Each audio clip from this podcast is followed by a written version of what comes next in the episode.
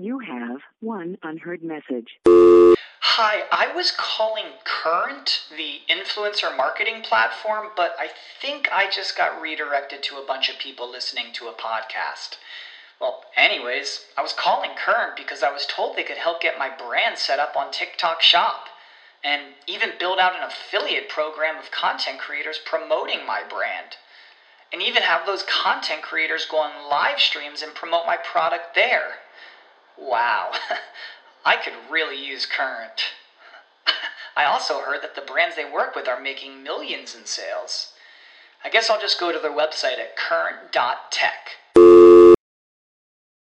This is the story of the one. As head of maintenance at a concert hall, he knows the show must always go on. That's why he works behind the scenes, ensuring every light is working, the HVAC is humming, and his facility shines. With Grainger's supplies and solutions for every challenge he faces, plus 24 7 customer support, his venue never misses a beat. Call quickgranger.com or just stop by. Grainger, for the ones who get it done. This episode of Blueshirts Breakaway is brought to you by you. Thank you so much for listening. Great show today. Actually, no guests, just me and Greg just chatting. A lot of uh, is Artemi Panarin and Adam Fox underrated? Why are the Rangers not covered the way they should be? And I, that sounds crazy, but it, we go pretty in depth on it. Uh, Kaapo Kakko obviously gets two goals, looks super pissed about it. Super fun win versus Buffalo. Uh, two games versus the Capitals, both really, both super winnable. Listen, that team's good. The Rangers, uh, things are looking up. I have a positive rant. Greg has some negative ones. Surprise! Welcome to Blueshirts Breakaway. Here's Mark Messier. Hi everybody, it's Mark Messier, and you're listening to Blue Shirts Breakaway, the number one Rangers podcast.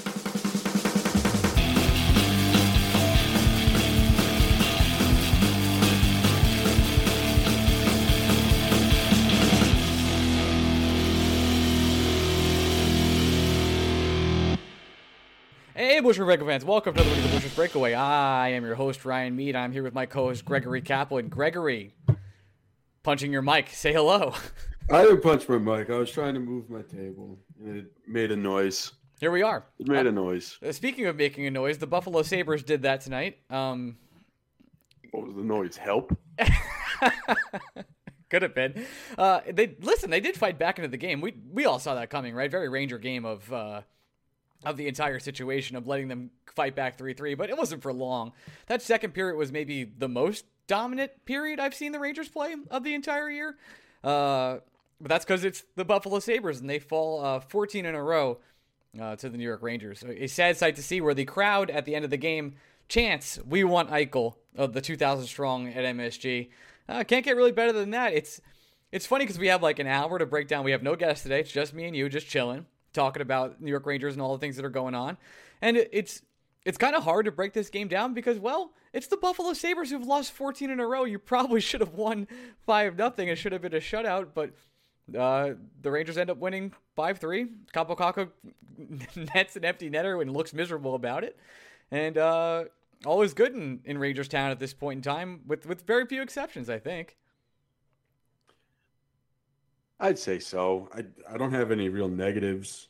The Sabres, as bad as the Sabres are, it's not like they don't have good players. It's Right. not like Eric Staal is awful. It's not like Taylor Hall is.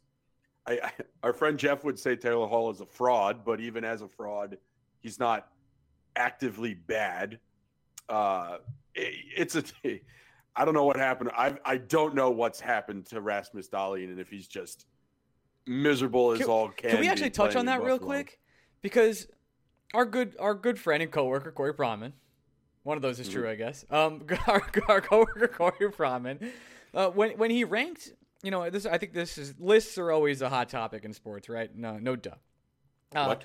But yeah, right. Who knew? Uh, list week over summer. Stay tuned. Anyway, uh, he ranked all the players under 23, and the player he ranked number one was Rasmus Dahlin under 23 of players, you know, having a franchise that have the most impact and have the most upside. And I'm sure Dahlin can still become an incredible NHL player. I'm, I'm not saying I'm, or crapping on his long term future here, but I, I remember thinking this is before um, Fox really took what we believe he's he looked great. He's looked great all year, no doubt about it. Adam Fox has looked amazing. But a couple weeks ago, I think like maybe two months ago at this point, I was like, would Ranger fans trade Adam Fox straight up for Rasmus Dahlin? I mean, number one overall pick. People have him as like this uber prospect. And I just, I know that that sounds like that sounds so stupid coming out of my mouth right now to like even propose that hypothetical two months later when Adam Fox was like, I don't know, way not way down that list, but further enough down that list, and Dahlin was in the upper echelon best player to own under 23. What on earth has happened to that kid? I have no idea. Oh, we're, I don't know. That's it. or- Yeah, I guess that stopped. Yeah, I broke. Sorry. uh, I don't. It, it, it's tough to evaluate. It there's there's such a black hole of talent and miserableness coming out of Right. Buffalo that it's hard to tell what is what is the truth about a player and what is the circumstance about a player. I on a talent basis, I mean, I, I still don't think Corey is wrong necessarily in putting Dahlin on top of that list. Everything that made Rasmus Dahlin a special prospect going into the draft was that three years ago now at this Yep. point. yep. I don't think it's any less true. I just also can't imagine being put in a worse developmental system than what Rasmus Dahlin and company was put into. Again, they hired a they hired a soccer executive. Well, yeah, not there anymore. coach. Dan Girardi's there. Uh, that's why they were. That's why they were able to fight back tonight. Of course, two practices under Dan Girardi will do that. Build the grit, build the jawline, build the ability to be hit by pucks. It's it's it's all there for you.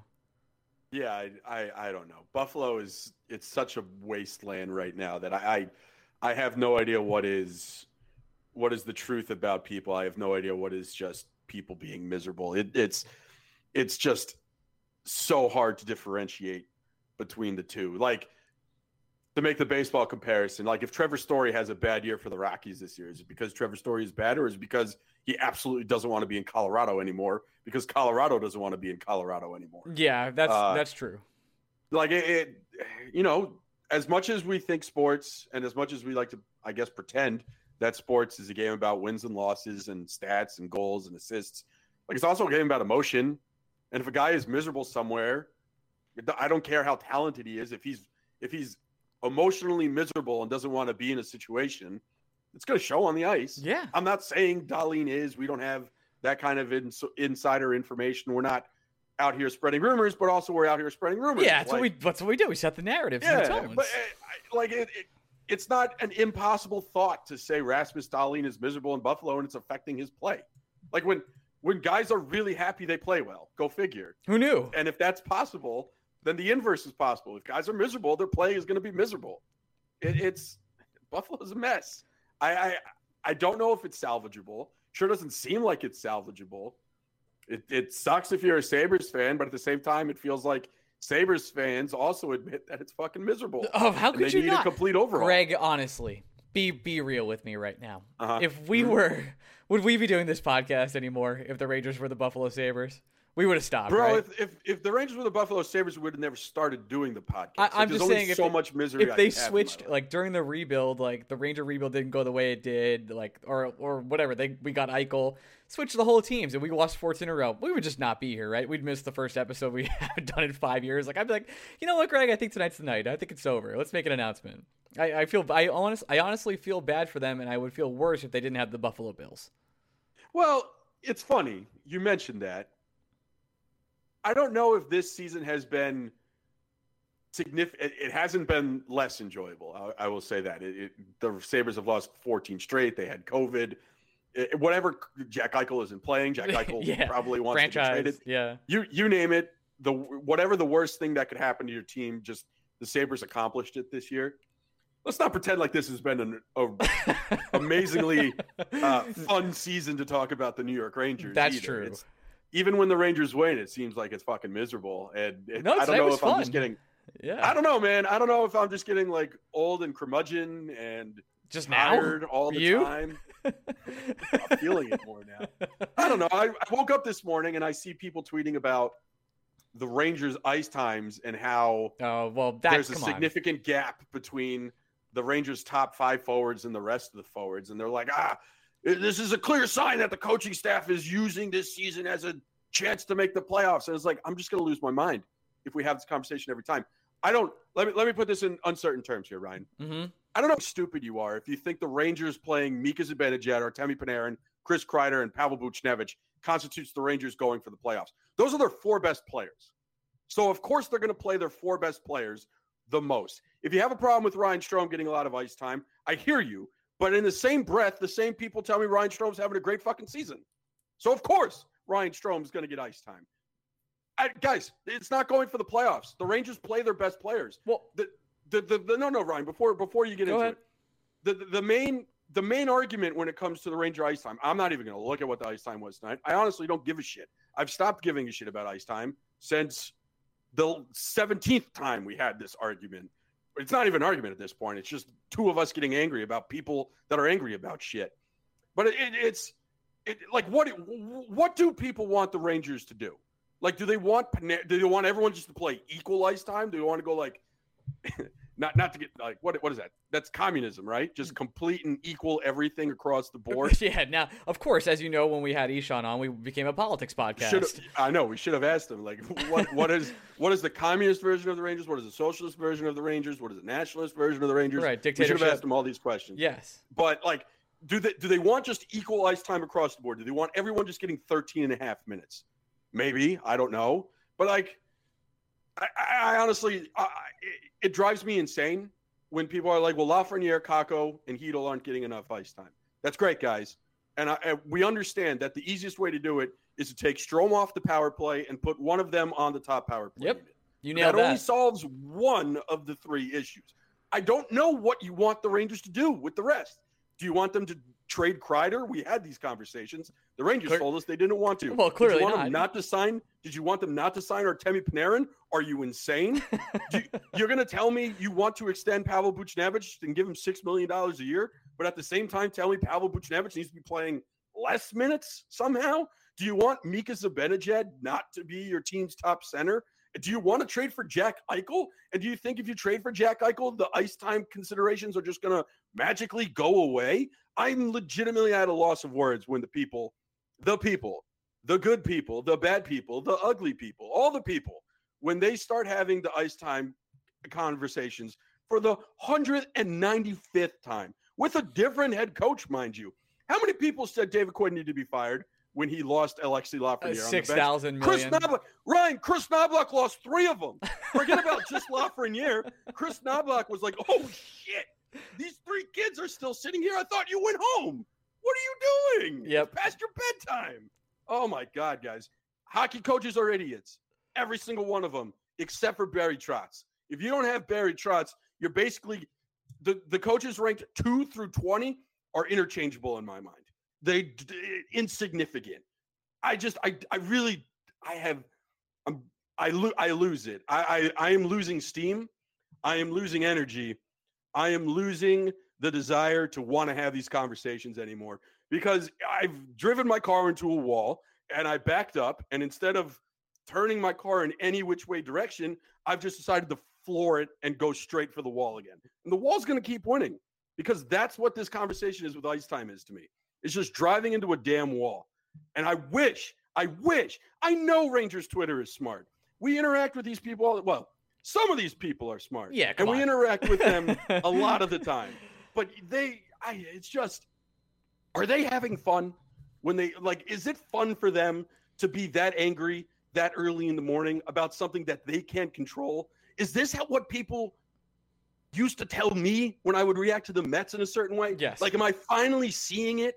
Yes. I think I, I might be. And it, Yes, I, I gotta tell you, it's it's it's just the worst, guys. I think I personally think the NHL should go back to the way it was in like the 1970s and just abolish ice times. Don't even post them anymore. It's not worth it. You're not. Everyone can just prove their own point if the numbers don't exist. It's just it's too much, guys. well, It's too fucking much. let's talk about some of the positives. Um, one of the things. No, No. Okay. mean shit all the time. I want to be as angry as Kaapo Kakko is when he scores. Dude, all right, let's talk about that. Let's break that down. How sad and depressed did Ka- okay? Kakko gets the first goal. They talk about it. They show the replay of, of Panarin, Strome, and Kakko talking and breaking that down six million times, which I thought was awesome actually. But Kakko gets that goal from Artemi Panarin, puts that in, nets it, and they Strome takes the monkey off his back. Good feeling. Everybody praise be at home. Great, awesome. then for the empty netter, my dude. Kaapo Kakko sees it, he's skating towards it, he shoots, and he looks like his dad just told him he wasn't going to Disney World. Like the family vacation is canceled. I don't understand. It was so funny. Even Sam Rosen was like, Kaapo Kakko scores. Oh, it's okay. You can smile, Kaapo. And just Kaapo was like, no, I refuse. No emotions. Upset only. It's uh, it just wasn't enough for him. It's it, it, it I guess he felt like he was padding his stats. I have no idea, but listen, night Taco, night Taco game scored is that second goal and knew that there was no chance Larry Brooks wasn't going to mention him in his next article. That's And true. quite honestly, Kaapo Kakko doesn't want that shit. Yeah, that's true. I, I, listen, I have to give some credit to Knoblauch tonight. Uh, he moved. Blackwell wasn't playing the best game. Moved Kakko up. I thought the Strome, Panarin, Kakko line, which we've seen before, has been effective and has been good for Kaapo Kakko. Right before Kaapo Kakko got COVID, actually, I think we came on this podcast and said, I think the best two wingers at, at, at that time. Now I understand that since since then, Chris Kreider and Butch Buchnevich have uh, really taken a step forward here. There's no doubt about it. But at that time, Artemi Panarin hadn't. Um, some things haven't happened with Russia at this point, and Kaapo Kakko hadn't had COVID, and those two were the best two forwards on this team, and I don't think it was close. Kaapo Kakko, Uh, what? What? hit me. Hit I'll, me. I'll pull the receipts. I don't think I've ever swayed from Pavel Buchnevich has been the Rangers' best forward this year. Fine, I, I agree with you. I think overall, Pavel Buchnevich has been consistently the best forward, but those there was a two week period where Artemi Panarin and Kaapo Kakko were together when he scores the shootout goal and everything. Like everything was clicking. They were the entire offense, and I'm happy to see them them going back, despite you know Knoblauch being a little resistant to change anything that Quinn has put in, which is fine. You know that's there's nothing wrong with that. I know he's communicating with Quinn. I, I really don't know when we're going to see Quinn again. It might be another week at this point and we don't actually know they're they're in the protocol. We can assume I'm assume I'm just making an assumption here uh, because they've been out so many days that they did test positive, so we likely won't see them the rest of the week. And I thought Knoblauch, with the exception of losing a few children, as you uh, so aptly mentioned earlier, has done a fine job. I don't think uh, there's re- I, I love the fire Quinn crowd that just goes out there and says, "Well, this guy is losing the kids. We can't fire him, etc." Like he's been fine. I, I you beat the Buffalo uh, Sabres. You were supposed to. You played two games against the Capitals. You could have won both. The Capitals have lost at the time like seven games all year. It was good. Mika Zibanejad had- seemed to come back to life. Like, there's a lot of great to look for the last couple games. The Rangers are going to make a playoff push here. Do I think they'll make it? Likely not. I know they're going to get Kravtsov, and we're going to talk about him extensively in a second, and that'll go right back to your driving your car into the wall conversation, which will be. Just just you fucking wait when he's lining up on the fourth line. Oh, it's- it's a lock. Let's- it's gonna be it's gonna be banana land. Is Well, what it's who gonna be. cares? Um, you know what? I'm done. Who Uh, cares, Ryan? We have to get on this. po- Oh my! God, I know, I know. I, I don't care. You don't care. I don't but care. The the internet voices that we hear and we close our eyes at night and we see constantly, they care. See, I just I hate it. Just trade three wingers. I don't pick which. I'm at a point now where pick whatever three you want to trade and trade them. If it's gonna make you happy, fucking do it. No, I like the depth that- on the team. the I'm, I'm I'm done talking about them. You know, I'm not going to let them ruin my day. Those people out there, the time of ice people. The, the, this is a good day for Kaapo Kakko and the, the believers of the Church of Kakko. All your cock worships out there are just going nuts tonight. We got two goals. Everything's going great. It was the Buffalo Sabres. We finally won. We get to play two more games against the Lane Mignon and the Flyers this week. But that's hopefully going to go very well. You have to you have to hope that that it goes well. I would love to bury the Flyers' playoff chances. Seriously, that would make it very few things would make me happier than that. And I think the Rangers are going to have the opportunity to do that. And let's let's this is going to be a super fun week if you're a Ranger fan. Like I know I'm trying to be positive here, Greg, and it sucks, but it, you know your top line is going to be KZB. Then you're going to have the sec- the second line. Uh, hopefully, if Kakko stays there, which I think he should at this point. Like let's not. This is not. I'm not breaking news here. Kaapo Kakko is more important to the New York Rangers' future than Colin Blackwell. Spoiler alert. That's true. Then hopefully your third line is going to be Lafreniere, Chytil, Kravtsov, uh, hopefully at that point in time. And then who cares who's on the fourth line? I don't care. It, it could be Gauthier, it could be Rooney, it could be Blackwell. Actually, I would like that fourth line. The people I just named, that's who I think should be the fourth line. And that's it. And that's going to be a fun, a really fun Ranger team for the next couple of games because that's sort of been the dream scenario that we've been working towards for this couple years. Everything that you've drafted over the years, all the culmination of your assets, everything is on the ice for the most part, with the exception of Nils Lundkvist. Everything else you that you have that's a real asset is going to be on NHL ice starting most likely this Thursday versus the Flyers. And if that doesn't excite you and you don't want to have fun and have a positive time, I don't know what to tell you.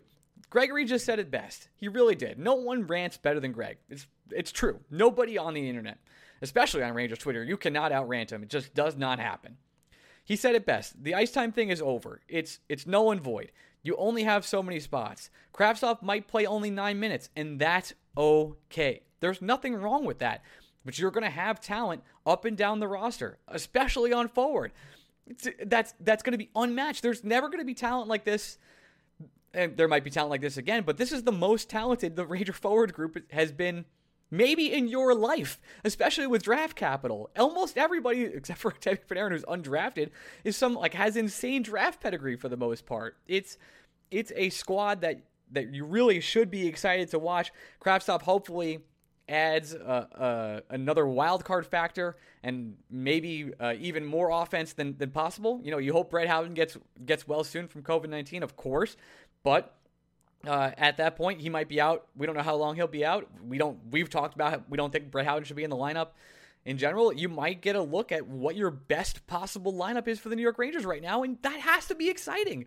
I don't care. It's got to be thrilling. Sabres you took care of, but to go to the you have to go to the Flyers now and just beat AV twice. And you could do that especially with the talent on this team and how the team is playing right now. And I didn't even mention, and this is the last part because this is probably the longest rant I've gone on in a long time. I didn't even mention that there's a very strong possibility that Igor Shesterkin starts on Thursday. So you are back to full strength with Kravtsov, with your trade deadline asset. You have no Jack Johnson. We didn't even mention that. There's so much to actually go through.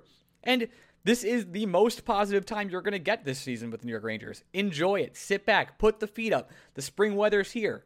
Kick back and just watch the the talent you've reaped over the year from years from the draft and the signings and trades finally get on the ice all at the same time and try to make it work. That's what you got to do. Ryan, I would trade Kaapo Kakko tomorrow if it got people to shut the fuck up. No. I really would. like, no. Like, all that all that positivity you just spewed out there for five minutes, that's Yes. great. I'm bringing chaos back into the world. Okay. If, if if you told me that if the Rangers traded Kaapo Kakko and nobody would tweet about ice time ever again, I make that trade ten times. yeah, you 10. know how I feel about that, and that would never happen. So it's Yeah, I'm yeah, done with the ice all time Your, all your things said are good, lovey dovey, blah blah blah. Adam Fox, limitless, yada yada. He's- he Not is. a Norris Trophy candidate though. well, come on. The can, we, can we talk about how fucking stupid that is? we can talk about whatever you while like. we're here. Yeah. I'm just gonna. This is. I, I had a great weekend. You Lovely weekend. I'm just so tired today. Just about like life in general. I think it's like the dopamine has completely left my body because I finally had a good, fun weekend in my own home with only like three of my friends, and we were socially distanced, and we were just drinking and watching basketball. And I proved myself how little I knew about college basketball this year by being spectacularly wrong about everything. But it's no one knew anything about college basketball weekend, this and then it's just like I woke up this morning, the sun was shining, it was warm, and I just decided chaos was going to enter this world because I didn't want to do anything, and that includes Dan Rosen, a guy who took a shot at us without knowing us, right? Yeah, he didn't even know He- he was doing it, to be honest. But yeah, right, which is perfect considering everything that we're about to say. The guy takes a shot at us without even knowing. He tries to tweet something like the most backhanded compliment I've ever seen in my entire life, which is it's just not Adam Fox's turn, right? That's the only way you can interpret the he's going to be a Norris contender one day, but it's not this year. Why isn't it this year? Yeah, well, it's not his turn. Blah blah blah. Drew Doughty. Blah blah blah. Is essentially what hockey media says. And then as soon as hockey media says that, we get the 754th piece about how uh, Cale Makar and Quinn Hughes are going to be dueling each other for the rest of eternity to figure out which one is the better young defenseman. Meanwhile, all Adam Fox does is play 25 minutes a night, plays on the Rangers' top penalty power play unit, top penalty kill unit, doesn't allow shorthanded goals, creates opportunities on the power play, has a three point night tonight. I understand it's against the Buffalo Sabres. Well, all the man does is create plays, play well, and suffocate other teams' offense on defense. You would think, Ryan, you would think. Now, I don't know much. I don't know much, but you would think that would be enough to get into Norris trophy consideration, especially considering that the New York Rangers, for the most part, as we've said on this podcast, are very young and not quite good enough to know how to take two steps forward without taking three steps backwards. They are erratic, they are inconsistent. But the one consistent each of the last two years has been Adam Fox. I can't name five defensemen that I'd rather have than Adam Fox. I don't think I can name three. I think Adam Fox. We we opened the show talking about would we trade Adam Fox for Rasmus Dahlin? No. It's uh, it, the, the short answer is no, Yep. and it, it's an impossible. It's really an impossible question to answer because does Rasmus Dahlin po- possibly have a higher ceiling than Adam Fox? Maybe it'd be like a six percent chance he's able to reach it. I know Adam Fox's floor is stupid high. That that's kind of where Adam Fox is. It's almost like it's almost like you know what I'm gonna say. The Mets. I'm even think yeah, yeah, yeah, yeah, yeah. Well, it's almost like like before DeGrom won the Cy Young in 2018, he was the worst kept secret in baseball that he's just too fucking good. And that like the the stat nerds would be all about I'm actually glad you're doing this right now, and I, you know, I, Yeah. I'm not exactly the best um, with the Mets stuff. I always understand what you're talking about, as I'm a baseball head, as you know. Um, Uh-huh. But I do when you say the best kept secret in baseball, I really do. worst kept secret. Sorry. baseball. Well, I think he actually was the best kept secret too. At the same time, for for a long time, yeah, how how good he was. You, you can explain to me why I'm wrong in a minute. Trust me. Um, oh, I, I'm ready. please go ahead. Try. We're going to class. Um, but I, I do I do feel like somehow with NHL media, and I don't know how this is possible. And I Adam Fox is is the best kept secret. He, I don't know how there's not national stories about him all the time. He is. He's in a major market. I made the joke like, oh, he plays in a small market called New York City. like, haha, everybody. But yeah, he's here in New York City, and he's the best defenseman the Rangers have had since Brian Leetch. And I, I know everyone's going to be like, well, Zubov, blah, blah, blah, all that stuff. You can make the case for Zubov, but there's really nothing else. Adam Fox is hands down better than Ryan McDonagh ever was for the New York Rangers. I don't even think it's close. I know he leads the, uh, I believe it's the Evolving Wild, the GAR model, or goals above replacement, or whatever you want to call it at this point. I'm not a stats guy. You guys know that. Come on. But there's he is underrated. He's not covered enough, and I just think we're three years away from him being like the guy that they show all the time for the New York Rangers. It might be soon. Maybe it's Alexi Lafreniere. Maybe it's still Artemi Panarin at that time. Maybe it's Capo Caco. Who knows? But maybe because there's so many of those fun pieces around the Rangers right now that Chris Kreider still gets the limelight. And because of Vinogad too, Adam Fox is the second best player on this team. The Rangers need to sign him for eight years this July 21st as soon as possible. Right off the rip. He's incredible. I don't understand how there's like a media. I, I know this is crazy. I don't think there's a New York Ranger anti bias, but it almost feels that way because when you when I like when you pointed out that that article like Quinn Hughes versus Makar, Quinn Hughes has not been the same player he was last year as a rookie. Adam Fox didn't even make top three of the Calder. The only person that voted him number one was our dear good friend Murat Ates, who came on the show and defended it. He was right, by the way. Listen, you can make the case for Cale Makar. That guy's incredible. They're they're one A, one B, and young defensemen, no doubt about it, in my mind at least. But we don't see any of those. Ooh, Adam Fox articles. Is that because he forced his way to New York? Is because he didn't have this high draft pedigree? What am I missing here, Greg? I don't understand. He is quote unquote the best kept secret. You tell me why I'm wrong, and now go ahead. I, I'm not going to tell you you're wrong because it it doesn't make any sense that Adam Fox isn't talked about just on a nightly basis on any of the hockey shows. I don't know if it's because he didn't go the traditional junior route, right? He went to Harvard. He didn't go to the QMJHL, the CHL, the WHL, the U.S. National Player Development League for the entire time. He's he's not going to put up the gaudy offensive numbers, right? He gets his, and he's always going to get his. He'll probably have at least one 60 point season in his career, but he's not like John Carlson putting up two points a night or Charlie McAvoy this year putting up six points every every week or something like that. Yeah, McAvoy's ridiculous. He's insane. He's not he's not he's not front facing, right? He's he's not the guy that uh, gets the attention vocally or um, charismatically with the New York Rangers, right? right. It's like every every neither was Jacob Degrom. Jacob Degrom was the shy guy. Yep. Who stood in the back. Everybody talked. They about remind. They're actually Syndergaard. very similar comps. They're, it's it's incredible. You know what? The the thing that makes them most similar, Ryan, is that somehow they keep getting better. I have no idea how Jacob Degrom is just throwing 102 miles an hour this spring. It makes no fucking sense. He's 32 years old. This shouldn't be happening anymore. His slider sits at a cool 96 miles an hour. His slider. Are you fucking kidding? Number one me? Mets podcast. He but yes, debuted. he debuted with a 95 mile an hour fastball, and his slider is now a mile and a half faster than that. sure. It is bonkers. It's bullshit. I I am amazed that human being exists. I'm even more amazed the Mets are going to find a way to fuck it up. That's all I, I could be concerned about at this time. But Adam Fox, back on point. I don't know. I don't know if if Canadian media holds it against him that he didn't go to Calgary and he demanded out of Calgary.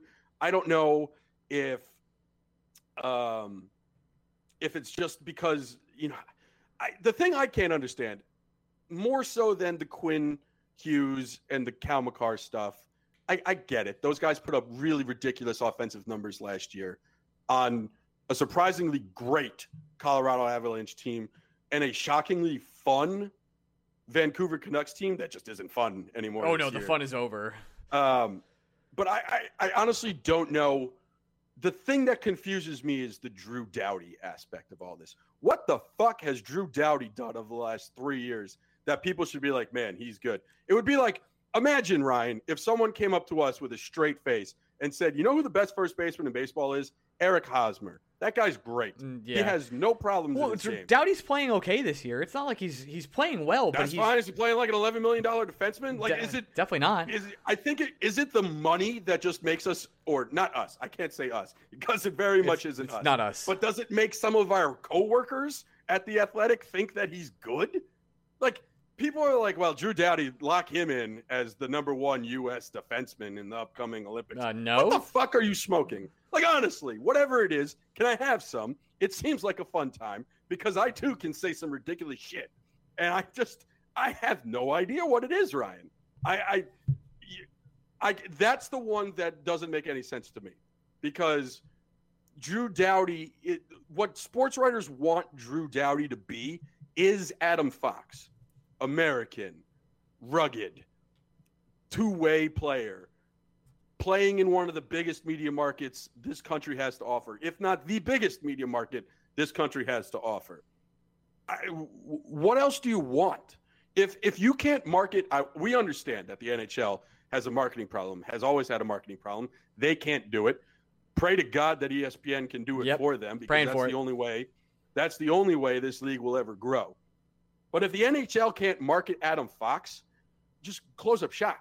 What are we doing? Yeah, he's a, You he's a dream. You're telling me, you're telling me the Mets are idiots.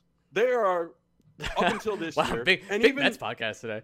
yeah, even this year, with all with all the hope and optimism that we have with Steve Cohen, the Mets still find a way to fucking run in a hole and break their ankle.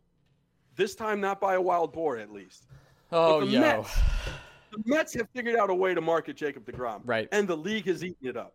You're telling me that this league can't market Adam Fox, arguably the best player on the league's what fifth most important franchise at least? I would say Like when the Rangers are great, is the the NHL is great.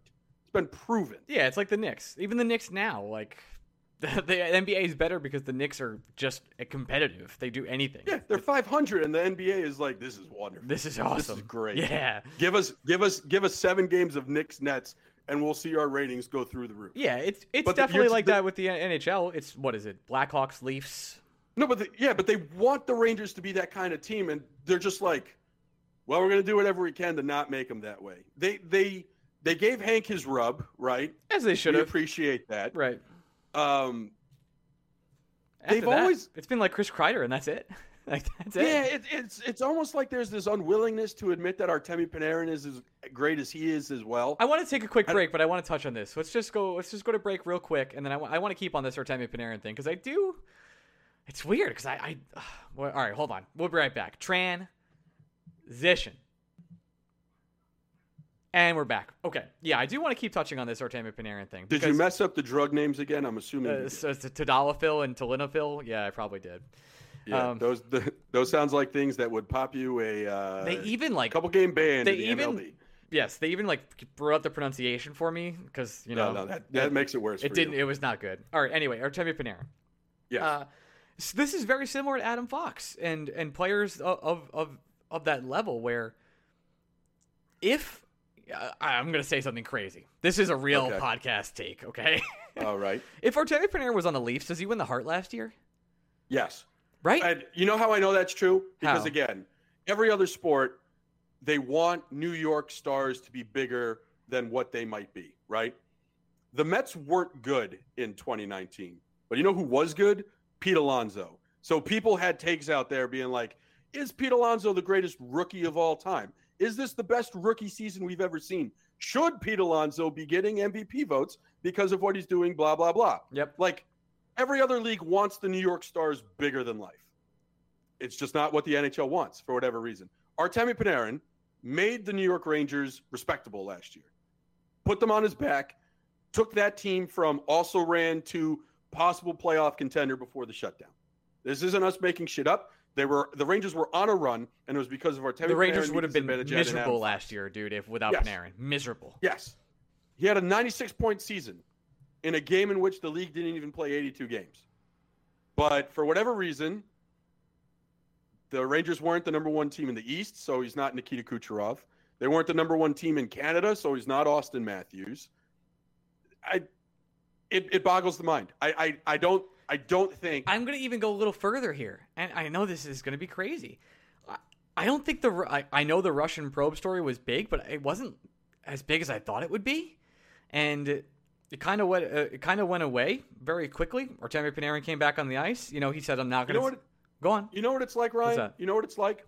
It's almost like the league has decided that uh, Alex Ovechkin is the league's Russian, and they can only have one. It does feel that way a little bit. Because I honestly, we Malkin is an all-time great, right? He yeah, no doubt about it. He's probably he should be a first ballot Hall of Famer. I understand that he's on the same team as Sidney Crosby, but a lot of things that Sidney Crosby does is possible because Evgeny Malkin is on that team, manning the line right behind Sid.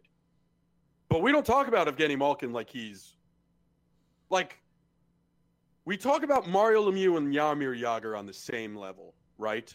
But we don't talk about Sid and Malkin on the same level. They're different. It's I think It's most fans would tell you that they're not even close. Pippen. I th- I would tell you Yeah. I would tell you most NHL fans would tell you they're not even in the same stratosphere. They might they might not be, but it, it's it's the point that like people gave Scottie Pippen his respect. People understood that Scottie Pippen was a Hall of Famer. People understood that a lot of what Michael Jordan did Right. was because Scottie Pippen helped make it possible.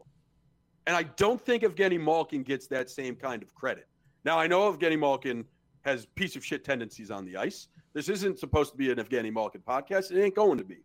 But it, it's it's almost like the NHL media creates these caricatures that need to be filled and these roles that need to be filled.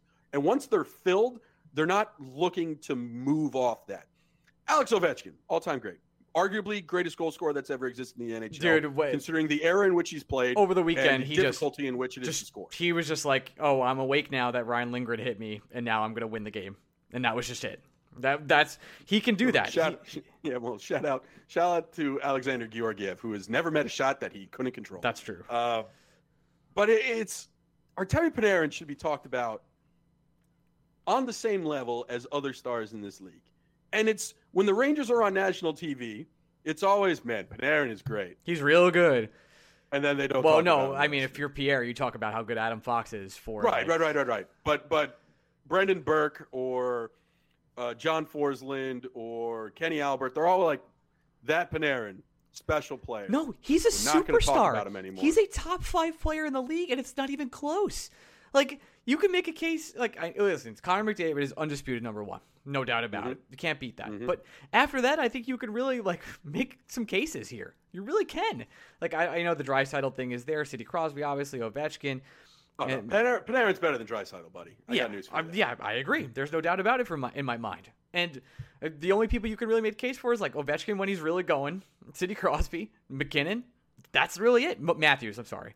No, but Ovechkin Ovechkin has entered that like twilight Tim Duncan part of his career though. Yeah. Where like He just he's turns still giving on. you 19 and 10 every night, but it's it's not that Tim Duncan that we're used to. No, it's not. Um doing a lot of player comparisons on this podcast. it's been a big player comparison podcast. Yeah. Uh, but like, I don't know, man. I, the league, we, we we've had this conversation so many times. It it's mind it's it's mind numbing how the league doesn't want to market itself. And I understand that we look at this Rangers team with um, red colored, rose colored glasses. I think is the term, right?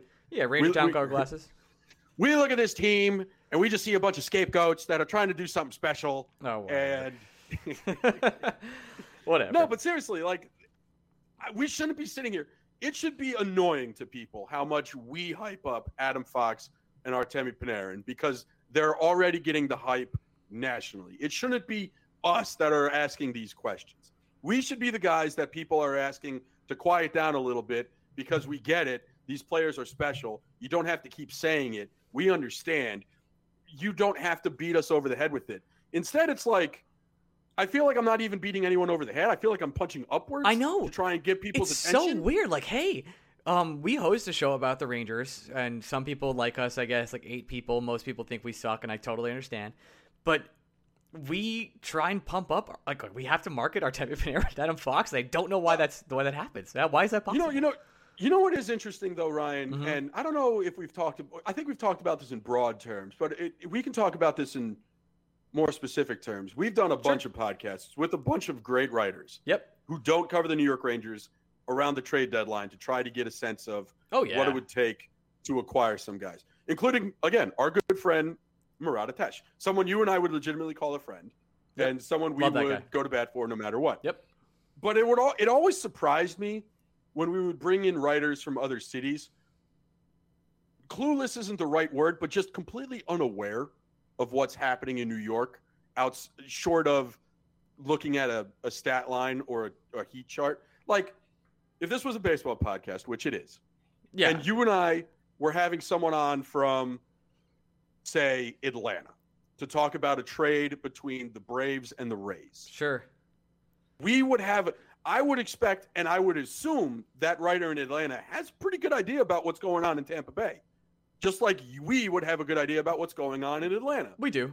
But but with the NHL, it was almost it, I don't know I don't know what it is. It, it, it's like I understand that hockey is a niche sport, but it almost is like people really don't want to go out of their market to see what the hell's going on. They are very content with seeing that opposing team two, three, four times a Yeah. year, and just making their judgments off those two, three, four games. Whereas, I, I like if the when the when the Mets make a trade with the Royals, I know what's going on in Kansas City.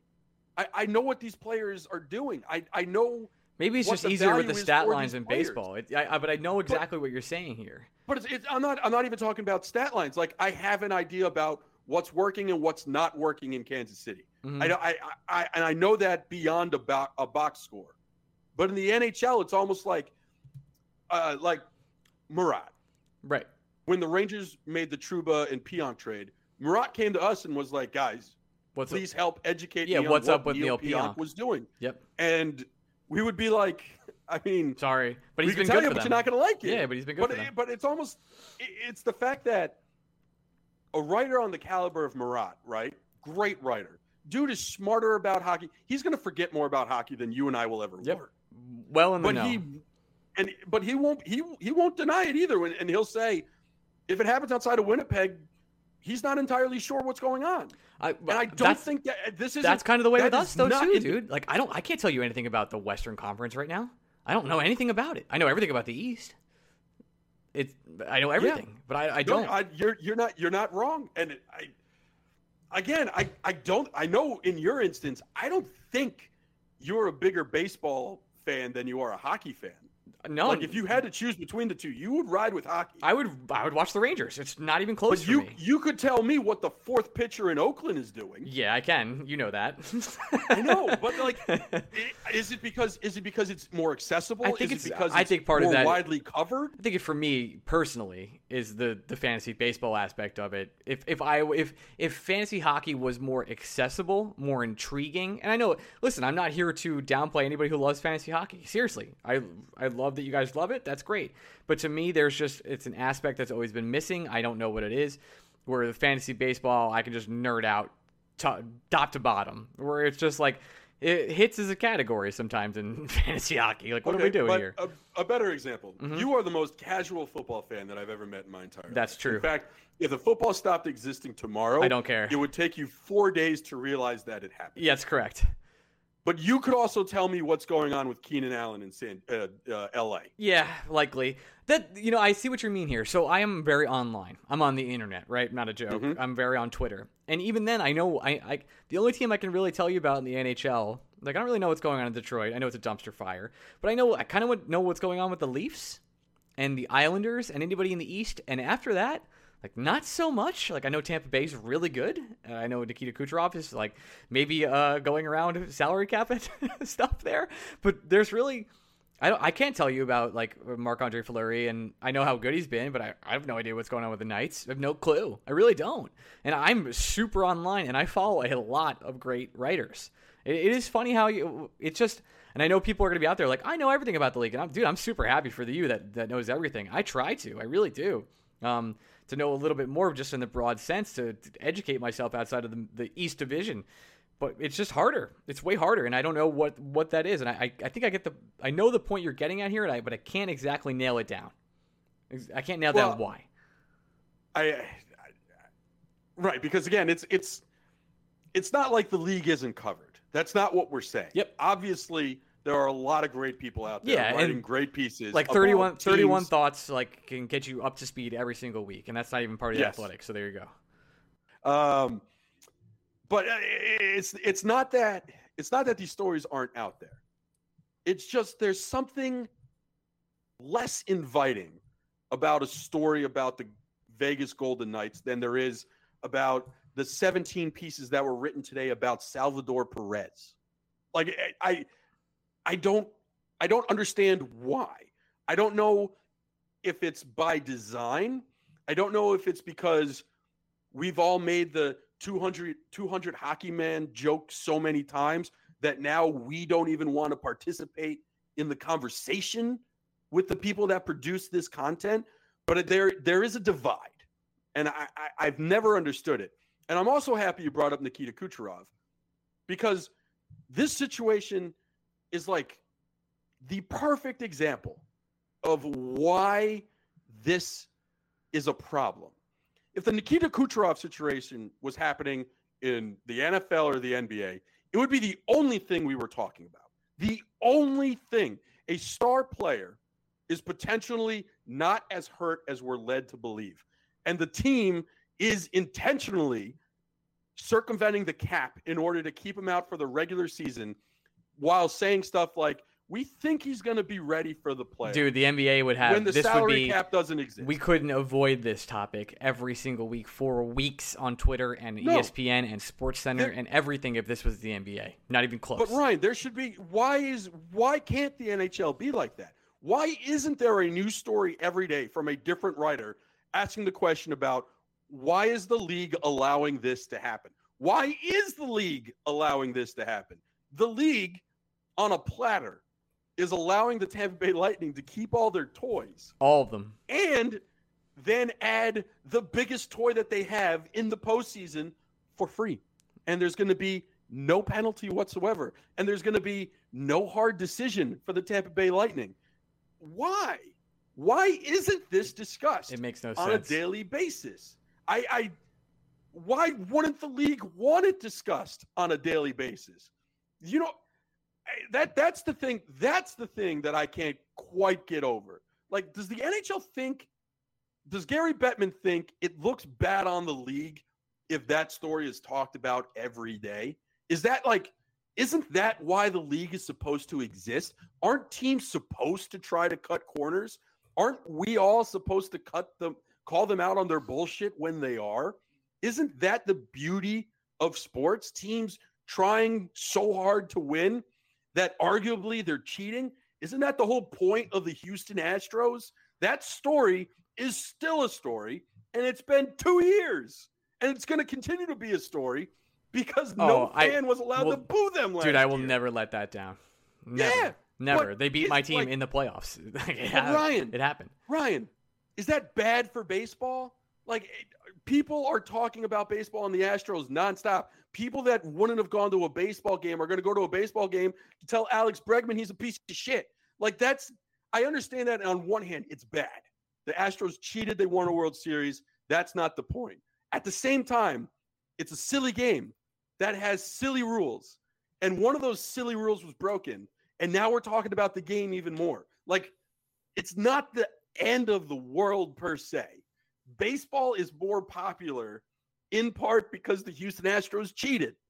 And the Tampa Bay Lightning, essentially, they're legally cheating, if that makes sense. Yep, and it's it not a sense. story. Never. We don't talk about it's it. never a story. You and I should just talk about it every week now. We should be the two guys that are like, hey, we'll, we'll have a new segment on the podcast. By, by the way, the. Lightning are cheating. Yeah. Yeah. In case this, this wondering. week in this this week in Tampa, brought to you by yeah. the Sun Pass or whatever Yep. their stupid Yep. road toll easy pass equivalent is. Sure. And we'll just do an update. Hey, is Nikita Kucherov actually hurt and are the Lightning cheating? No and yes. Perfect. That's your Tampa Bay Okay. Lightning. Guess we'll move on now. They are cheating. Um. It, But it- yeah, it's just like it's like the NHL though. thinks that's a bad thing to talk about when really it's the best thing to talk about because the whole point of sports is to have ridiculous conspiracy theories. It's, That- that's the- not That's the whole fucking point. It's true. It is true. Listen, I want to get to like two pieces of Ranger news before we get out of here. I want to uh, say goodbye to Jack Johnson. uh, pouring out. Yep. Well, it wasn't that bad. It was okay. No, okay, but here's the thing, and, It- and he should have never been signed. angry. You're right.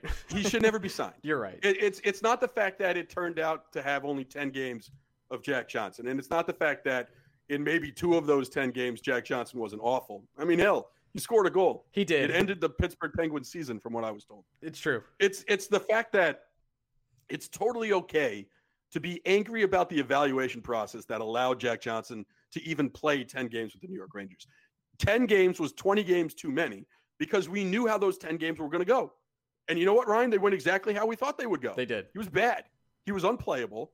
It was a waste of a spot that could have gone to literally anyone else. Forget about the low budget free agents the Rangers could have signed. It could have just been 10 more games of trying to figure out what the hell Libor Hajek is. Like it's We're doing that right it's now. the fact it's the fact that the Rangers took time and resources because they gave him more than the league minimum to figure out to to I don't know, try to convince you that Jack Johnson was actually something else that he clearly wasn't. It- it's that's that that's my whole thing. It- it- I hate the people I hate, capital H, the people that will jump into our mentions and be like, "Oh, oh, you guys spent all off season complaining Okay, well, about on, Jack on. Johnson." yeah, yeah, yeah. It's true. spent, yeah, every week was about Jack Johnson sucks. Well, listen, He's the I have to thank worst. I have to But thank guys, Jack only got- Johnson. he was a you only content got machine. 10 games out of him. Was it really the worst thing that ever happened? And no, guys, it's you're allowed to criticize your favorite team for doing something stupid. And Jack Johnson was something stupid. That was Jeff Gorton's that was I, Jeff well, Gorton's I want to personally thank him for a couple of different reasons here, Greg. One, he provided you and I content out the wazoo. Cannot thank He him. did. Cannot thank him enough for that. Two, He donated a lot of money to charity. Two, and most importantly, Jack Johnson's face raised eight thousand dollars from New York City food banks. That's awesome. Incredible. Congratulations. That's like that's what, 50,000 meals or something? That's a lot of meals. yeah, man, it was awesome. I'm super happy, and and the ride wasn't that bad. I kind of almost I I'll miss him a little bit, just a little bit. No, you won't. Okay, you're No, right. you won't. just a little.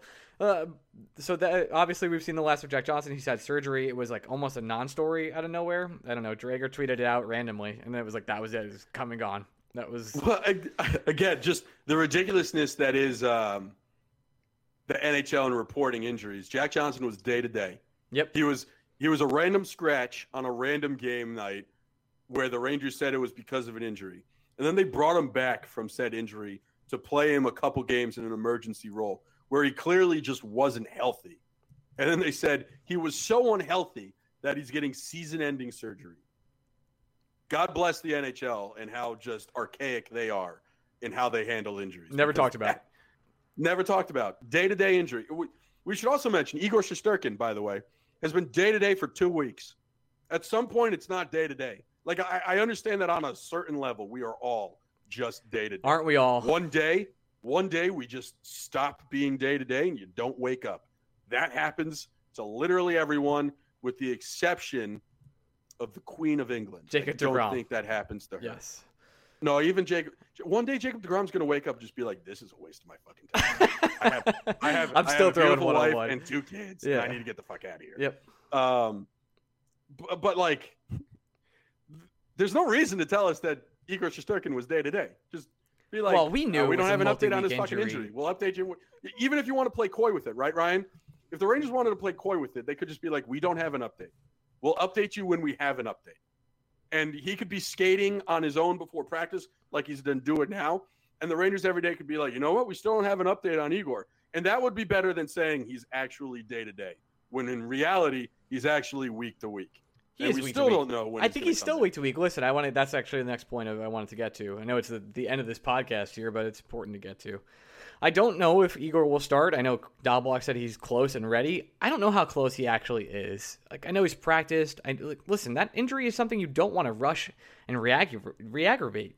The Rangers aren't making the playoffs. If they do, that's awesome. They'll make a run at it here, but it's going to be really hard to get in the top four of this East division. It's it's not a secret here. You have the Capitals and the Islanders who are absolutely killing it right now. The Bruins, I think, have seven games left against Buffalo. Um, the Flyers are going to fall out of it here, but that there's there's a situation you're likely not getting into the top four. That's just that's just the situation. I don't know what else. To, Pittsburgh is there also, obviously. So with Igor, I don't want to rush him back because this is an injury you could you could re-injure and that could affect Igor long term. I know he's taking his time. He's going to get full clearance, medical clearance, etc. But I have no problem uh, playing again AV twice in a row here by going alternate goalie. You know, Keith and Keith and Georgie. That's fine. Do I think Georgiev should play again? No, I'm Keith's agent. Of course, I would don't want Georgiev to play again. Keith had a night tonight where I thought he was solid. He they, there were some bad turnovers where he couldn't make saves, but otherwise he was fine. Uh, he made it actually an incredible, maybe the save of the year as as as per Steve Valiquette uh, on Jeff Skinner the first time. Jeff Skinner got him back later, but he, he should probably start. I don't want to rush Igor back. He might still be week to week. I wouldn't be shocked if we didn't see Igor at all this weekend. Like, what would you put the shot the, the percentage of Igor playing at this on Thursday? Forty percent, thirty percent? That feels high. It might be lower. It really might. Yeah, I I think David Quinn comes back before Igor Shesterkin comes back. Mm. Is, is essentially where I'm at. I like for for a lot of the points you just said. For one, the Rangers are getting better than expected goaltending from Keith. That that that's not just me as being like Keith's best friend, obviously, as everybody knows. Yes. Um, Keith has been better than any of us would have expected him to be, and he's. We we all know one thing: when a goalie is in rhythm, just keep playing that goalie, because it, it good games tend to pile up, just like bad games tend to pile up, as is the case with Alexander Georgiev.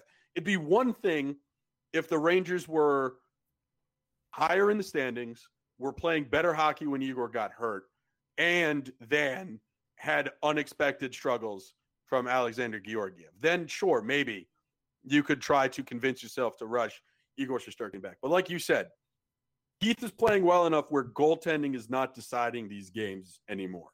The Rangers are winning and losing not because the goaltender is playing poorly. They're winning and losing generally based on how well the skaters themselves are doing. And that was the that was the case tonight. The goals Keith allowed were because of turnovers in the neutral zone that led to fast breaks. Um, that'll be the case any night when your defensemen and forwards are making mistakes in vulnerable positions. Georgiev, I don't know if it's mental. I don't know if it's a combination of mental and the fact that this is kind of who he is. Like, yes, he gave up two goals against the Capitals, but those goals were because Georgiev couldn't control a puck. And he put rebounds directly in front of the net that Alexander Ovechkin said, Oh, look at this. Oh, I'm really good How at this. about that? Yes, I'm really Yeah. good at this. Oh, is that is that an open net and a puck on my stick? I think I'm just going to decide to score this goal right now. Like, it, it- it's tough. It's tough to criticize Georgiev for only and, and blaming him for a loss in which the Rangers only scored once and in which Georgiev only gave up two goals. But a better goaltender doesn't allow that situation to happen. And we have a mountain's worth of evidence to suggest that Georgiev struggles when it comes to second chance opportunities for opponents. And in order for, like, it was earlier this season that Adam Fox made the actual save of the season by diving through the crease in overtime to prevent a goal from being scored on Alexander Georgiev because again he couldn't control a rebound. Like it's it's it's not us sitting here breaking news or being unfair to Georgiev. He's below average at something a goaltender can't afford to be below average It's yet. true. Yeah. And and it's a reason why we've we've had this discussion many times in this podcast about the Rangers not being willing to discuss them in trade scenarios and blah blah blah. We don't have to do Right. it again today. We don't. But the the reason why the Rangers can be patient with Igor is because Keith has stepped up. Shout out to Keith. He did it. He's earned this opportunity. He deserves to have a little bit more run. And quite honestly, the New York Rangers now have to decide how the hell they're going to manage to keep three goalies on this roster throughout the rest of the season because if they expose Keith to waivers, he ain't going to be a Ranger anymore. No, I really And don't that- think he will be either. No, because you know you know how I know that because the Vancouver? Buffalo Sabres trotted out Dustin Tokarski tonight in an emergency situation. Yes. They're not the only team that just doesn't have backup goalies. Keith can go somewhere else and get starts for a team even like the Sabres, who while they might not be trying to make the playoffs, they also don't want to get embarrassed on a nightly basis. Worse goalies this year have been claimed on waivers than Keith, and another worse goalie will be claimed on waivers this year. So the Rangers can't really afford to expose Keith at this point, which is nuts. And I can't. I can't believe are we can say situation. that. It's so stupid. Um, it's I'm so happy that Keith got to start. I, I, we set the over under at 1.5 really. So to to smash that over a long time ago, uh, it's pretty good. I think that's uh, I think we've covered everything this this podcast, Greg. A nice long hour chat with our two best buds. Um, How about that? How about that? How about that? All right, you can follow me on Twitter at OverIME. You can follow Greg at Blue Shirts Break. We'll be back later in the week with an OT following the Flyers game on Thursday. We love you guys. Bye. This is the story of the one. As head of maintenance at a concert hall, he knows the show must always go on. That's why he works behind the scenes, ensuring every light is working, the HVAC is humming, and his facility shines. With Grainger's supplies and solutions for every challenge he faces, plus 24 7 customer support, his venue never misses a beat. Call quickgranger.com or just stop by. Granger, for the ones who get it done.